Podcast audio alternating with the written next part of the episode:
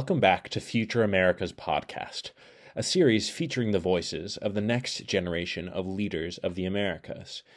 In this episode, Martin and I speak with Ignacio Rivera, a guest from Puerto Rico. He tells us all about island life, as well as the numerous challenges that Puerto Rico faces. Puerto Rico, the Isle of Enchantment, is known for its gorgeous beaches, rich biodiversity, and bumping nightlife. However, the island's history has also been rife with challenges, in large part due to Puerto Rico's colonization by Spain and then the United States beginning in 1898. Amid economic hardship, political crises, and climate change related natural disasters, Puerto Rico is in need of strong leadership and a powerful new vision for the future. In this conversation, Ignacio speaks a bit about what that vision would need to be. Thank you, everyone, for joining us once again for an episode of uh, Future America's podcast. Uh, once again, I am Tim Jaklich, joined by my esteemed co-host Martine, and we are uh, very excited to to have our first interview uh, with a guest from Puerto Rico. Hey guys, my name's Ignacio Rivera. Uh, I am born and raised in Puerto Rico. Uh, I was uh, I grew up around uh, Montehiedra, and then if anybody, if any Puerto Ricans are listening, you'll you would recognize where that is. Probably, I would hope so. If not, I sound like an idiot.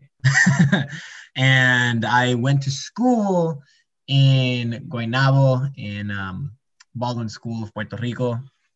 So I know Martin because we met through college. So we went to school together there. I'm currently based in DC. So politics always around me. Uh, so I, I always get these questions about Puerto Rico and, and how it stands sociopolitically with the US. Um, and I'm excited to talk more about it with you guys. We are excited to hear your very hot takes.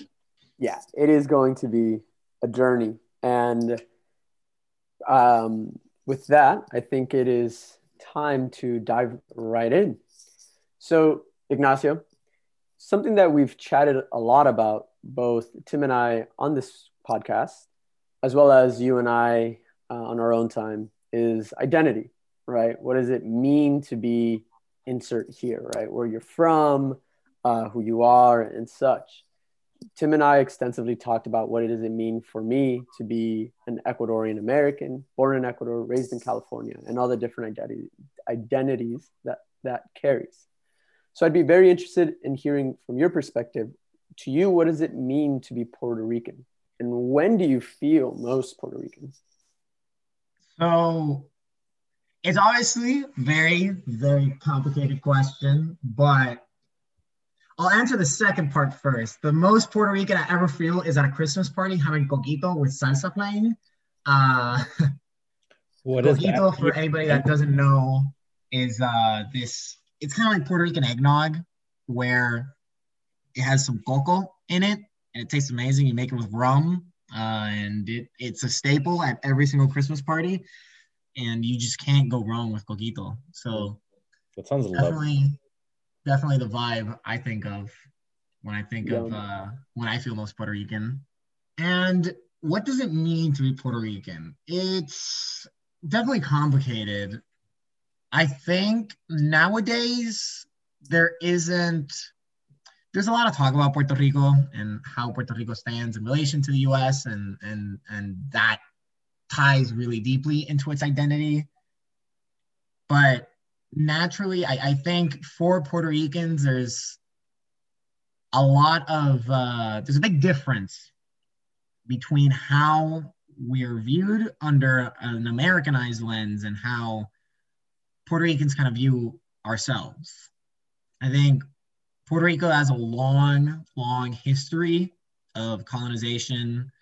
Um, you know, obviously we were a Spanish colony and then switched hands to the U.S. during the Spanish American War. What does it mean to be Puerto Rican? In one sense, it means to to have suffered through the effects of all this colonialism. We think with a kind of mindset that it's difficult to get things done as Puerto Ricans for Puerto Ricans in a lot of ways in the greater scheme of things. There's been a movement recently, uh, with, what with the um, Rosselló incident, where there's been a sense of empowerment for the population, especially the youth, in terms of what kind of leadership we want. But sadly, that hasn't extended necessarily to our relationship with the US. And there's this constant inner turmoil of can we do this by ourselves? Can we not do this by ourselves?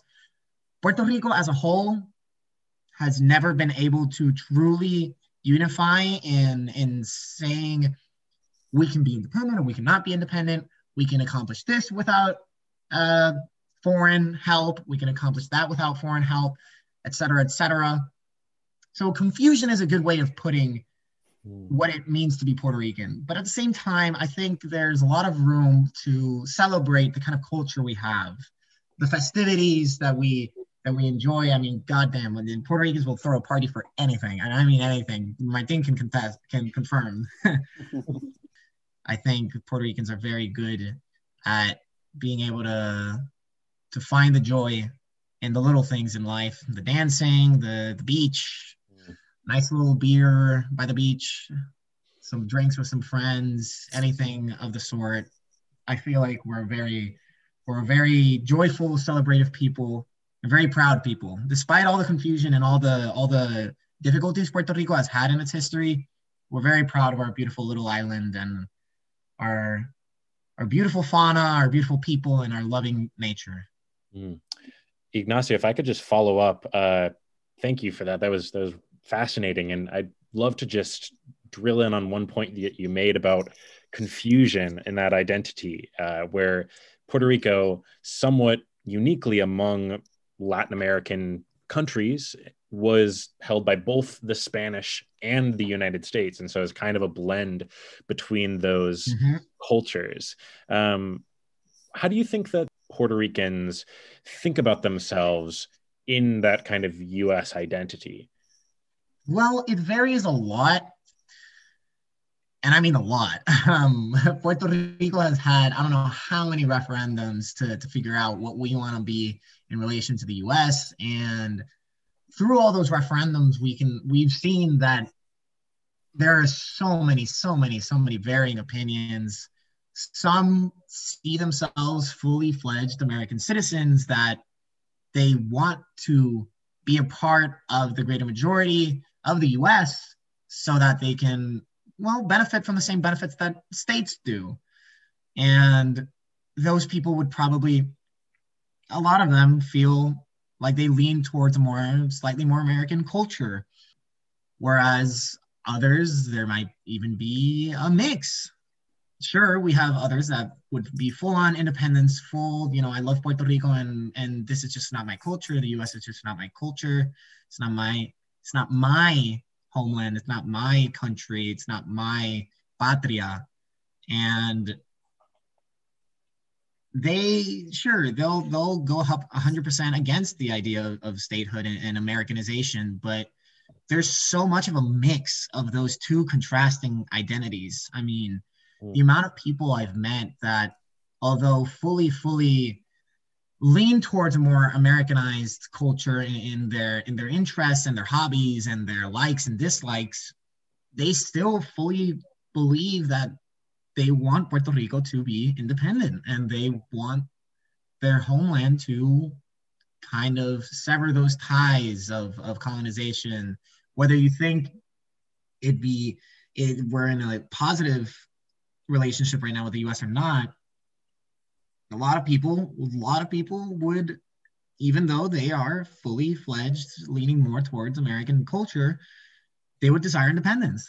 Mm. But then at the same time, many people who may not even be that comfortable with English, may not be that familiar with American culture to a certain extent, of course, because American culture is so globalized. But they might say, you know what? I would still rather be a part of the US because the US gives us all these benefits as a as a state if we were to be a state. So it's it just circles all the way back to the confusion that I mentioned earlier and that you highlighted a, a cacophony of of differing opinions. Mm. Yeah, thank you. And, yeah, and I think you touched on something that is particularly interesting and relevant to every conversation that we have in reference to Latin America. And it's that no one country, no one group of people are a monolith, right? Like you said, it's not a black or white issue. It's not a this or that, you know, up or down, yes or no. It's there's confusion. There are these massive gray areas that really define the conversation. And and, and with that point, you know, because at the end of the day, you are right that the United States is a presence in Puerto Rico that can't be denied, and vice versa. Puerto Ricans have a huge presence in the United States as well, right? So the United States can't turn a blind eye. And thinking about that exactly, right? The presence that Puerto Ricans have in the US and what makes Puerto Rican identity so specific, right? I, would be interested in understanding what, in your opinion, right, holds the community together, especially now that we are seeing that, you know, some 5.6 million Puerto Ricans live in the US, while about 3.7 million live on the island itself. So if it's not the shared experience of living on the island, what holds Puerto Ricans together? Well, it's the numbers definitely they're alarming to a certain extent. You know, it, it's insane to look at it like, wow, so many more Puerto Ricans are in the U.S. as opposed to the island, to the mainland, to Puerto Rico. And I think there there needs to be a bit a little bit more of some digging done and, and some thought here because although it's 5.6 million Puerto Ricans living in the US, there's also a distinction of how many moved there to the US from Puerto Rico looking for better opportunities, how many are kids of parents who did the same. And it's the diaspora is is very it's very interesting to look at, right?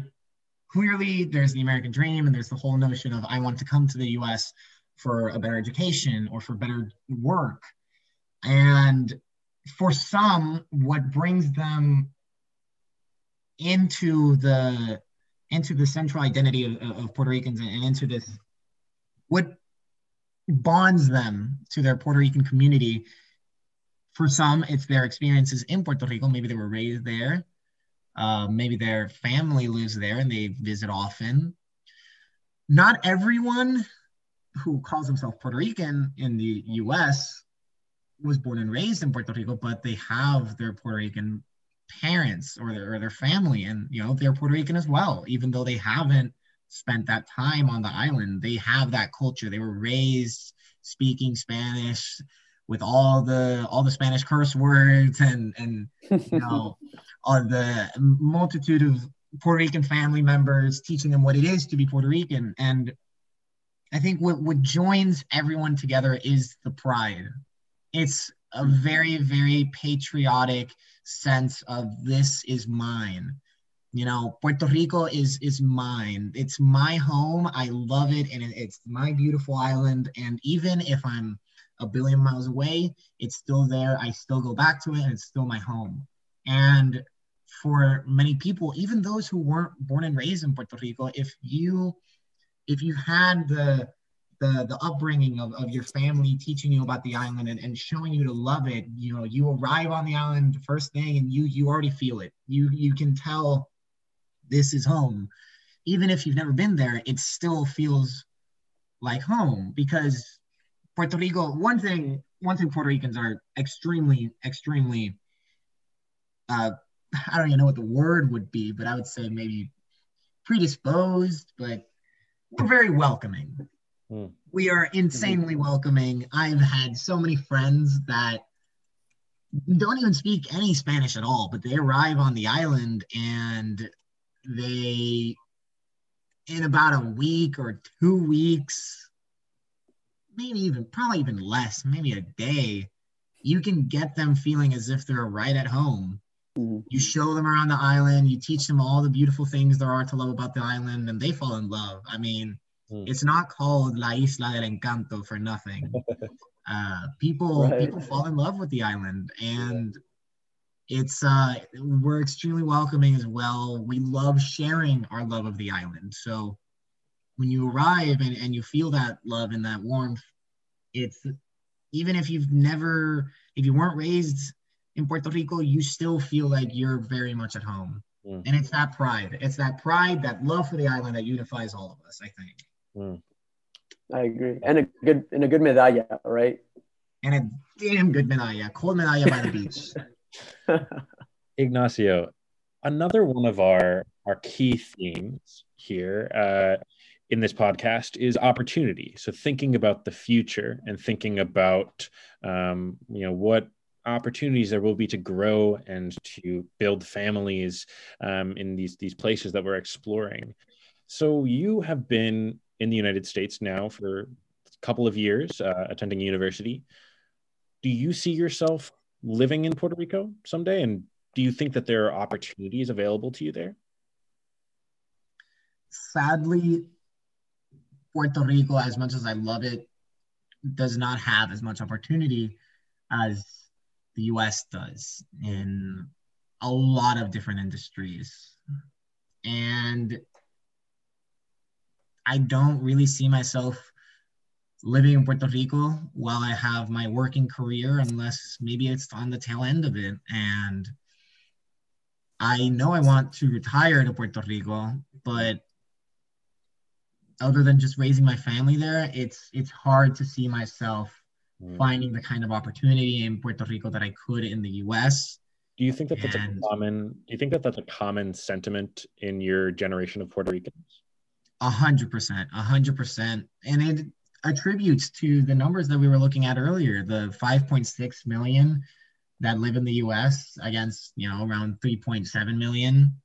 It attributes to that. A lot of younger people, people our generation, are looking for opportunities in the U.S. because Puerto Rico simply just is not on its feet enough to be able to provide the kind of jobs, the kind of, of work that the US does. And in, to a certain extent, of course, you know, the US is massive. It's a massive country, but mm-hmm. it's not just because of that. It's also just the many weaknesses that Puerto Rico has in its infrastructure. I mean, education is is public education in Puerto Rico is just very, very lackluster, not not where it should be.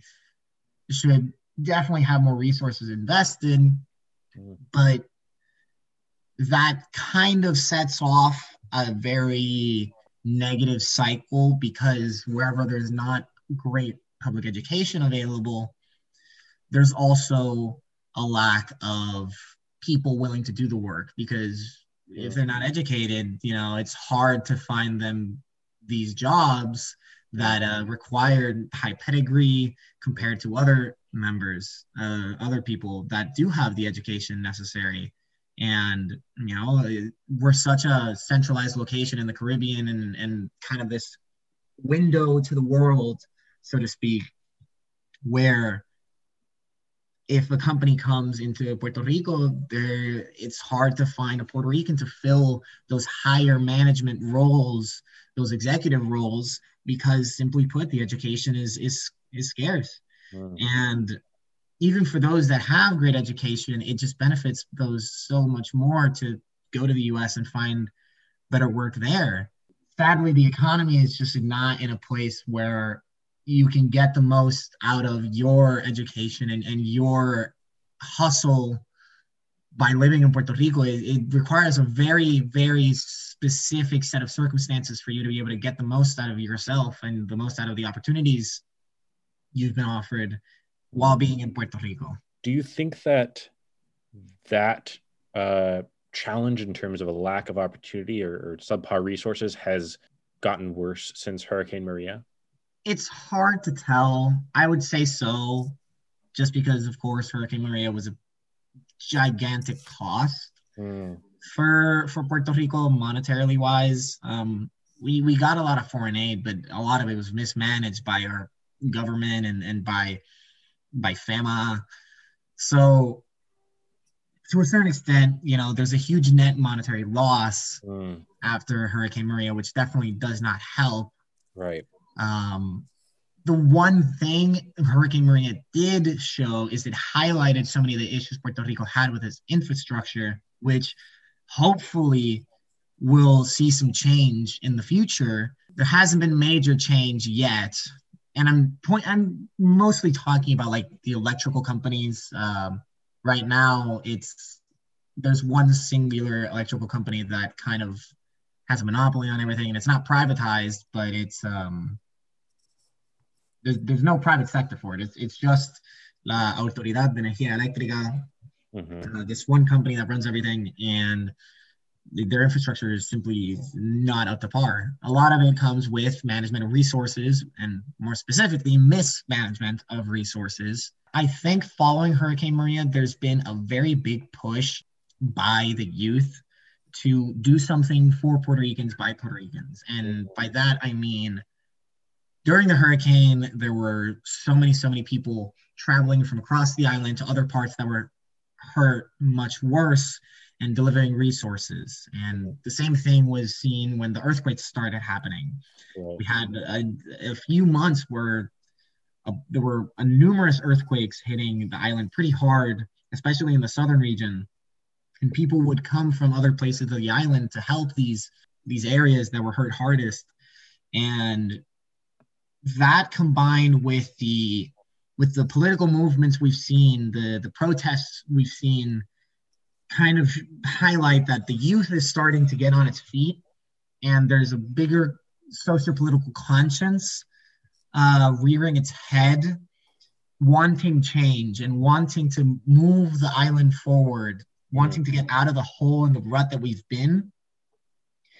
So, hmm.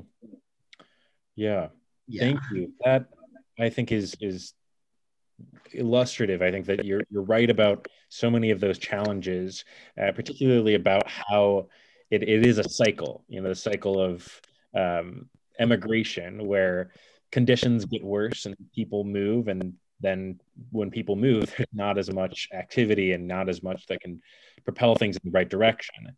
Um, but yes, the the buy-in from the community is one of those things that can hopefully make a difference.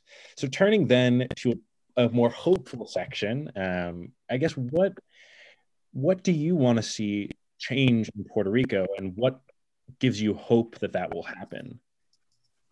So, a lot of the hope for change comes with the greater consciousness that I've mentioned from the youth and and wanting social change by so many, but I think what I would like to see change most in Puerto Rico is simply better education.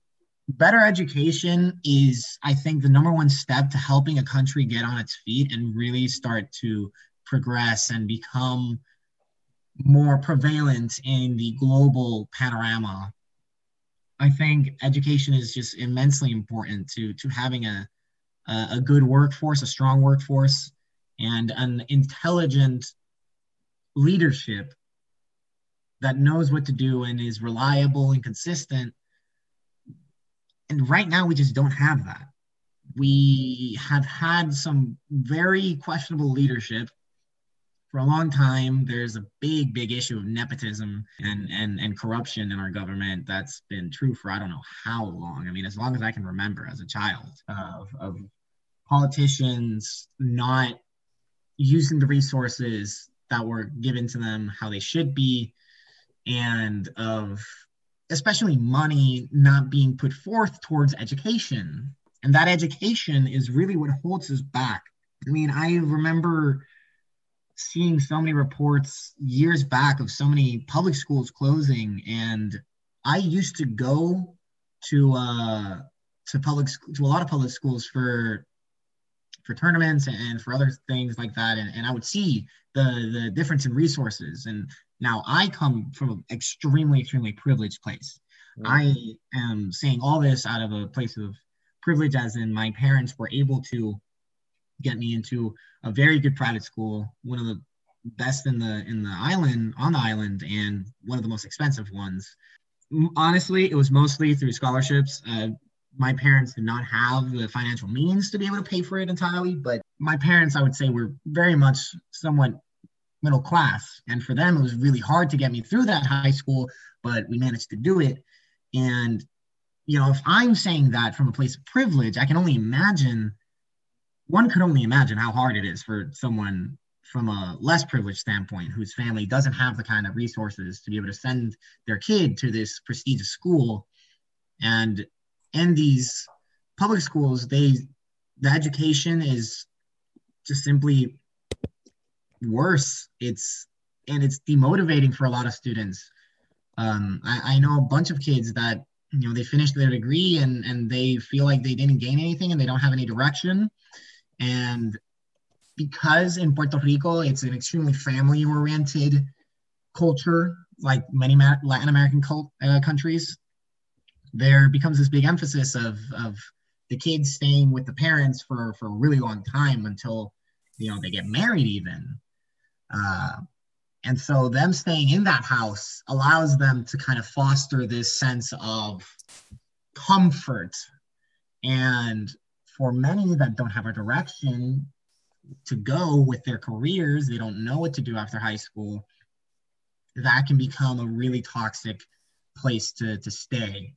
Uh, and it's a very easy cycle to fall into. And then on top of that, you know, you have people that do decide, you know what, I'm going to go to college. Well, you know what, those colleges in the US, they are looking a lot more at the prestigious schools on the island. So if you're not in that prestigious school, you're to have a harder time getting into, into all these really great universities in the US.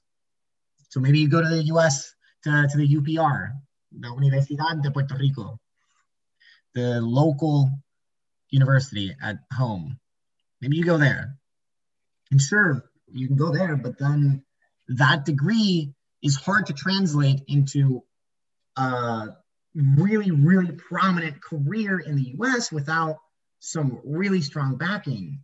It's a great university system, it really is, it, although it struggles from lack of resources, again, because of the poor leadership. But it it's just a very it's a very complicated cycle that all starts with education to me. And once education is taken seriously by our leaders to actually, you know, sink the resources that they should sink, then we could see Puerto Rico start to, to progress and get on its feet and the economy will follow. Hmm. We also need more local businesses. But again, that comes with the locals, the, the Puerto Ricans, us, getting the resources, the education to be able to actually begin, you know, to start our businesses and and then prosper and spread those businesses uh, across the island and turn it maybe into a company and a, and a global phenomenon. But until the majority of Puerto Ricans have the resources to be able to do all this, to, they gain this education, it's going to be extremely hard to, to get on, on our feet. I think you you brought up a really important point right there. And it's essentially that Puerto Rico needs those strong resources, right? It needs that pipeline of resources. And trying to tie that with the previous point that you made, right? When you were talking about how the Puerto Rican identity can be split between people who want um, statehood or people who want greater Americanization so that they have greater access to these resources, right? How do you think that the statehood question could be tied to this idea of a resource, right? If Puerto Rico was to become a state, do you think those resources would become more attainable? And do you see a type of trade off, right, between uh, statehood for those resources? So, statehood is a extremely, extremely complicated topic. If Puerto Rico were to become a state, we definitely would see some kind of increase in resources, but at the same time, it comes with a, a negative kicker, so to say. So we have this history of colonialism, right? And many Puerto Ricans have this mindset of if we become a state, everything will be good now. Every the economy will be fixed. We'll be able to get uh, a lot of benefits from the U.S. that we don't currently have because we're not a state, and a lot of it is true. However, I don't have much faith in U.S. politicians, to be quite honest. The con- Congress is simply a place where s- congressmen go for and, and, vote for their own interests, for their own state's interests, right? Mm-hmm. That's their job. So when you have interests that are so different when when your state needs resources that are so completely different from this little tropical island in the Caribbean, are you really going to care? When legislature is being passed to help Puerto Rico specifically, are all these legislators even going to give this bill the time of day? Are they going to actually go out of the way to to help Puerto Ricans when it doesn't benefit themselves that much? So our resident commissioner right now doesn't have a vote in Congress. He gets to argue bills, he gets to present ideas and, and all and ask for help for Puerto Rico, but he doesn't have any leverage. And history has shown that not having that vote means he doesn't get to have much happen for him. People don't really give him the light of day when legislature is up on the table about Puerto Rico. And that, I mean, that just screams a lot of ill will to me not ill will in the conscious i want to put you down but more ill will in a conscious i'm out for my best interest i'm out for my state's people and you're not my state's people and your interests are very different than mine you know the resources that puerto ricans need are going to be very different from those of a state because we're a tropical island in the middle of a caribbean and of course everything i've said up until now everything is my own viewpoints and and what I've observed and what I think. Mm. So by all means, this is not exemplary of all Puerto Ricans, but in my personal opinion, I would not want to become a state.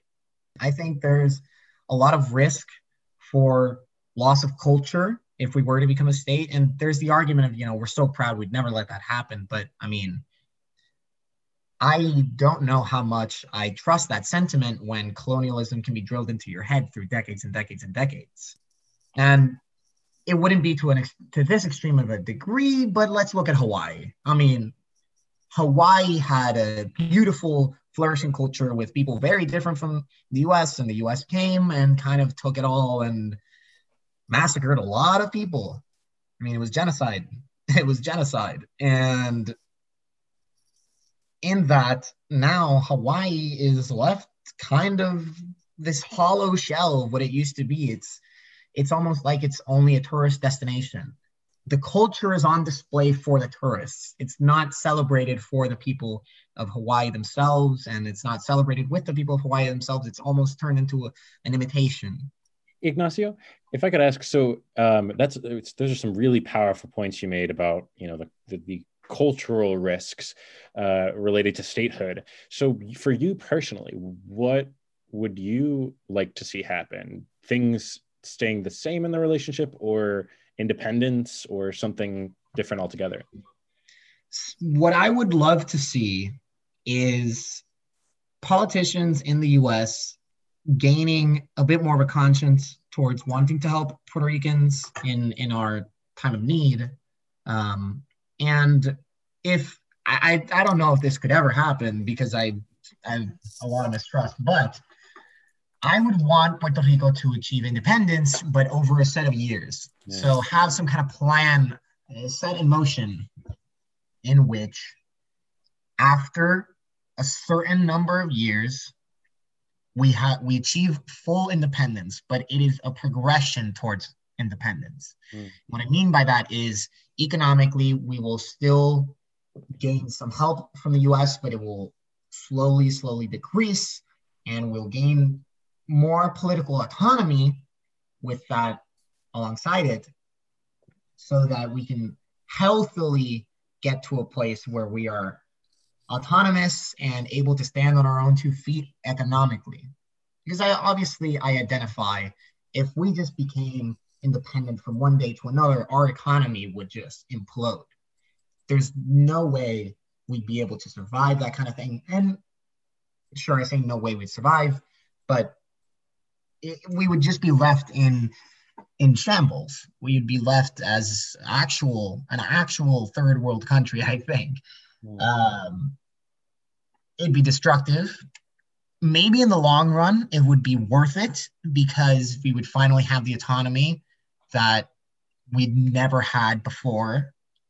And hopefully, that autonomy breeds with it more more well-meaning leadership leadership that will actually address the problems that have been plaguing Puerto Rico for a long time and actually allocate the resources how they should and instead of just the nepotism and corruption that we've seen for so so long. But definitely a transitional period would be needed to achieve a healthy independence I hope that that that that vision is realized. Um, that does sound, you know, like a good good way to go. Maybe they they need to put you in charge. So Ignacio, one final question, kind of continuing on with our deep exploration of political and social tensions. Why is Puerto Rican food the best in Latin America? Oh boy. Oh boy. Oh boy. because frituras are so damn good. Right off the bat, frituras are so damn good. Dude, what, being able to frituras, what is that? Okay, okay, okay. Frituras refers just to like fried goods, fried foods. An empanadilla, for example. If I can go to the beach, have myself a beer, and then there's always this, there's always somebody selling empanadillas or some kind of fritura. And they'll pass by the beach and they'll yell it out, oh, and they'll be listing all the the ingredients as they're screaming and and you know walking along the beach, and you just ask them to come by and for like three dollars you get an empanadilla, and you got it right there at the beach with a beer in hand, and it is amazing. It tastes so good. It tastes so amazingly good. You have no idea. Other than that, a classic arroz con pollo. Mm. You can never go wrong with that. Some some mofongo. Oof. We just have, uh, dude. Listen, Puerto Rican food is just correct. It, it is just, it's not fair. It's just not fair. It's mm. my my personal favorite is always going to be frituras. I love frituras. Mm. Well, by the next time we go on our post uh, pandemic trip to Puerto Rico, we'll be sure to ask you for all the main places to oh yeah. oh yeah. all the incredible things. But i think uh, that opens a list for a different podcast uh, where we can purely discuss all there is to know about puerto rican food. Dude, but, you guys are gonna taste iguanas. I'm gonna have you, you guys are gonna taste iguanas. I'm gonna have you taste iguanas. You th- I am alarmed by this concept. Don't worry, it tastes like chicken. It's not even super common in PR, but I, I mean, I have to just because you're going to be there, and I'm going to be like, okay, well, when I got to taste iguanas. Exactly. When in Rome. Can't wait. Um, but until that podcast and that trip where we get the chance to try some tasty iguana, Ignacio, we thank you so much for coming on the podcast. Thank you for um, having giving me. us so much incredible insight into your experience um, on in Puerto Rico, um, and more than anything, as someone our generation, another fellow Latino, 20 something years, years old, that shows us what makes obviously Puerto Rico different from other Latin American countries and areas, but also what makes it the same. Always bridging that gap among all of us to show that we are way more similar to each other than different. Thank you. Thank you for having me and thank you for giving me this opportunity to talk about Puerto Rico.